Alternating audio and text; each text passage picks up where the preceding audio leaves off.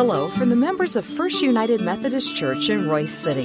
Thank you for listening to this podcast. We hope you find it meaningful and relevant. You're invited to join us for worship anytime, and you can learn more about our worship options, location, and small group opportunities by visiting our website, fumcroysecity.org. Today, we hear from our pastor, Reverend Chris Everson. May God bless you as you listen to his word proclaimed. God, that hymn is such a great reminder. Is that all that we do? we put our trust in you. And even as life gets hard, or even as we deal with things that may be out of our control, we continue to put that trust in you. So, God, as we move into this time, we ask that you let the words of my mouth and the meditation of each heart here be pleasing in your sight, O Lord, my strength and my Redeemer. Amen. Well, we are starting a new series today based on the book of First Thessalonians, which, uh, if you follow along uh, the lectionary, we're kind of a week off, but we're just going to plow through anyway. So, uh, this lectionary is a way that we can look at all of the scripture that we have and, and move through it uh, during a timely basis. It, it, it's fun, but yet it's challenging too. It's challenging because you try to bring a new, or not, not necessarily a new, but a way to look at the scripture to make it alive for where we are today. So our passage for today is the beginning of 1 Thessalonians chapter 1, verses 1 through 10. I invite you to follow along with your scripture in the Bible, or you can follow along with the words on the screen. Hear the word of the Lord. From Paul, Silvanus, and Timothy to the Thessalonian church that is in God the Father and the Lord Jesus Christ. Grace and peace to all of you. We always thank God for all of you when we mention you constantly in our prayers. This is because we remember your work that comes from faith, your effort that comes from love, and your perseverance that comes from hope in our Lord Jesus Christ in the presence of God our Father. Brothers and sisters, you are loved by God, and we know that He has chosen you. We know this because our good news didn't come to you just in speech, but also with the power and the Holy Spirit and with deep conviction. You know as well as we do that what kind of people we were when we were with you, which was for your sake. You became imitators of us and of our Lord, which you accepted the message that came from the Holy Spirit with joy in spite of great suffering. As a result, you became an example to all the believers in Macedonia and Achaia. The message about the Lord rang out from you, not only in Macedonia and Achaia, but in every place. The news about your faithfulness to God has spread so that we don't even need to mention it. People tell us about what sort of welcome we had from you and how you turned to God from idols. As a result, you are serving the living and true God, and you are waiting for his Son from heaven. His Son is Jesus, who was the one he raised from the dead, and who is the one who will rescue us from the coming wrath.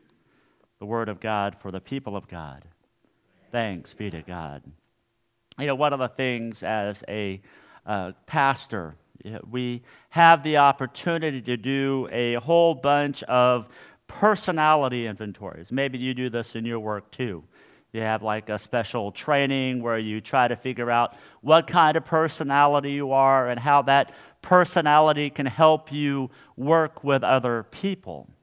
So I, have I've done them all. Uh, you know, I've, I've done the DISC inventory where I found out that I'm a, a CS. I've done the Myers-Briggs where I'm an INFJ. There's even a, not a new one. It's, a, it's an ancient uh, test or called the Enneagram that's becoming really popular right now. A lot of people are studying at it and looking at that. And I can tell you that I'm a, a type 3 on the Enneagram. All of those things are ways that I can identify my personality and, and, and how I can relate with other people. Now, there's another way that we have to identify who we are. And, and if you're an internet savvy person, you may know this as the BuzzFeed method. If you look on BuzzFeed, there are a whole bunch of different uh, tests and quizzes that you can tell to see what kind of personality you are. Like there's quests out there that say what kind of career you should have. There's quizzes out there that should tell you which state is the best state for you to live in. And whenever I took that quiz, it said I was supposed to be in Pennsylvania. And as cold as it is today, I'm going, there is no way in the world I'm going to Pennsylvania. There's even a quiz that says, What kind of cookie are you? Whenever I took that cookie, I'm a chocolate chip cookie, whatever that means. But, you know, these are ways that we can identify who we are. Paul, in our introduction to First Thessalonians, he is having kind of a quiz. And, and he's answering a question from the Thessalonians and for those that are around Thessalonica about who Paul is. And one of the first things that Paul says, he says that we always give thanks for all of you. See, Paul knew that even though he was traveling around the different cities, and, and this letter he wrote probably when he was in Corinth to uh, Thessalonica, he was telling them that the words and the message that has continued to get back to him, he just gave thanks. He gave thanks because of all of the wonderful things he saw the people of the church doing.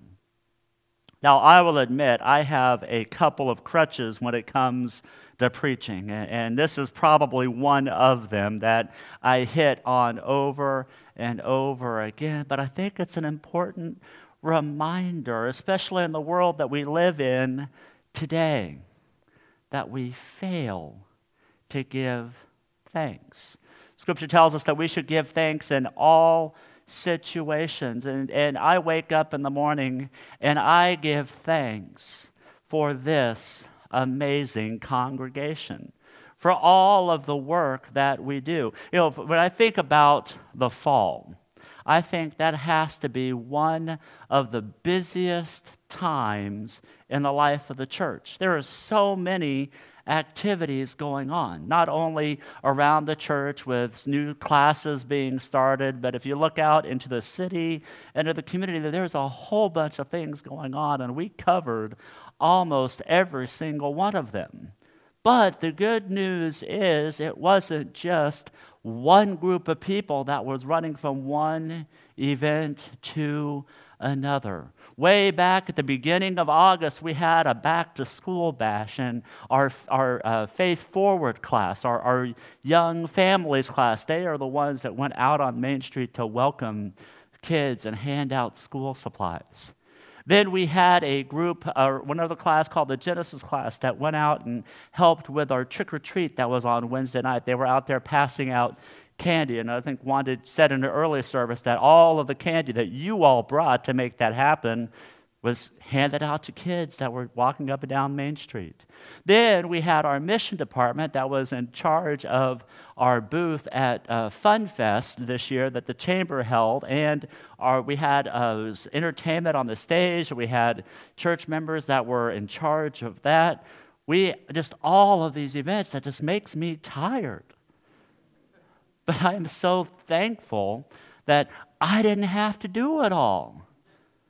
Because you all know what it means to be the body of Christ, to be out sharing the good news in tangible ways so people can see Christ in you.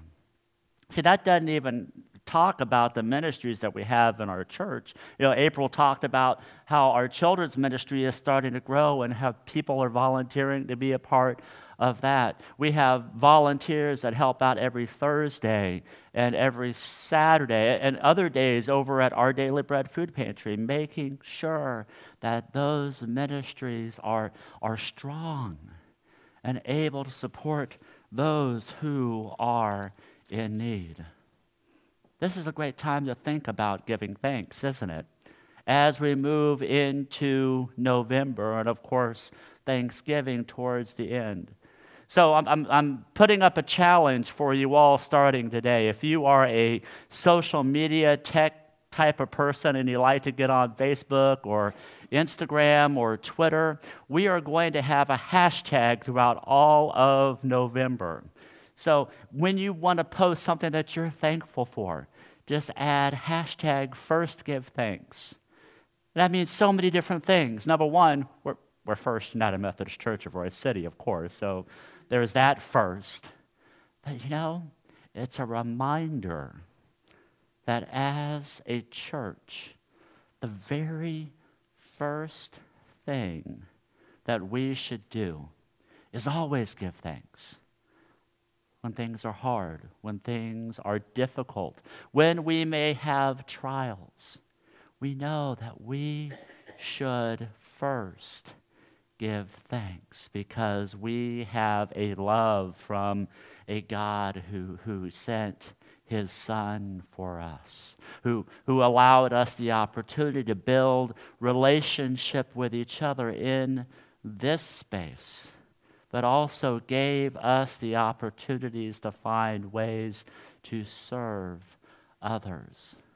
So this November, I, I, hope to see a lot of hashtag first give thanks. Plus, we're going to do something else. In Wesley Hall, where we have our coffee and our donuts and our fellowship between the services, we're going to have a wall dedicated for our first give thanks. So we'll have post-it notes, and we invite you to go over and fill out a post-it notes and just place it up on the wall to show all of the different ways that we give thanks because of what God has done for us. So I hope you participate in that because we have a lot to be thankful for, friends. We have amazing things to be thankful for. I think another way that Paul identified himself is that he was showing that not only was he giving thanks for the people around him, but he was also giving thanks because he was able to live out his faith.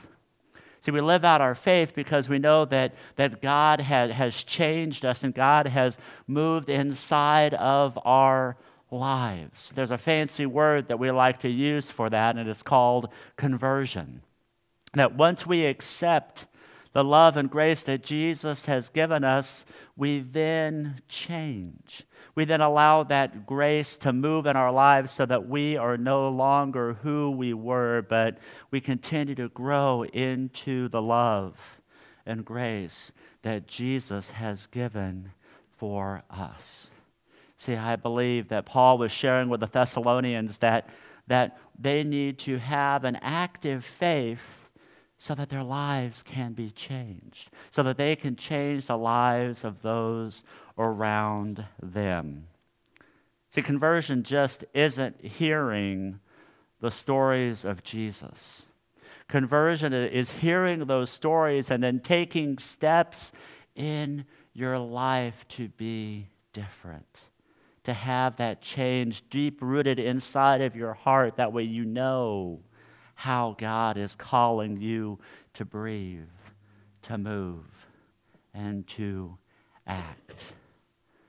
My friends, conversion is so important in the life of the church.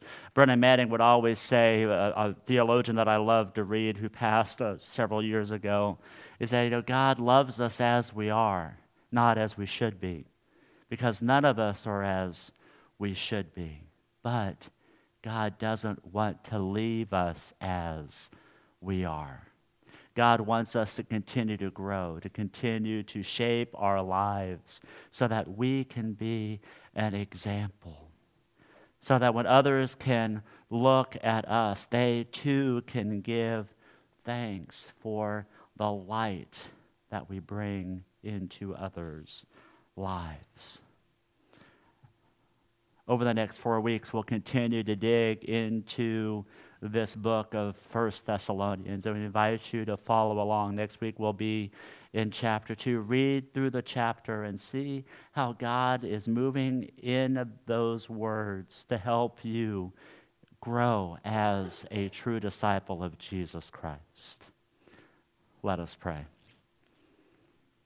Dear God, as we continue to give thanks, as we continue to, to see how you are moving in our lives, help us to see your love just active in us. Help us to see how we can continue to make a difference because you have made a difference for us. So, Lord, we lift these prayers up to you. In the name of the one who gives us life and life abundantly, Jesus our Lord. Amen.